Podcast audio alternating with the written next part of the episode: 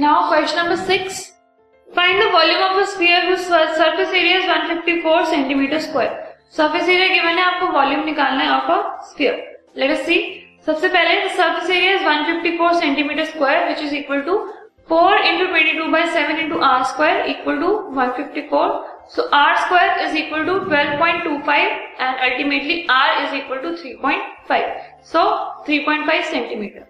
We have to find the volume volume of a sphere is equal to 4 by 3 pi r cube that is 4 by 3 into 22 by 7 into 3.5 whole cube which is equal to uh, 179 2 by 3 centimeter cube. This podcast is brought you by hub hopper Shiksha Abhiyan अगर आपको ये podcast पसंद आया तो please like share और subscribe करें और video classes के लिए शिक्षा अभियान के यूट्यूब चैनल पर जाएँ।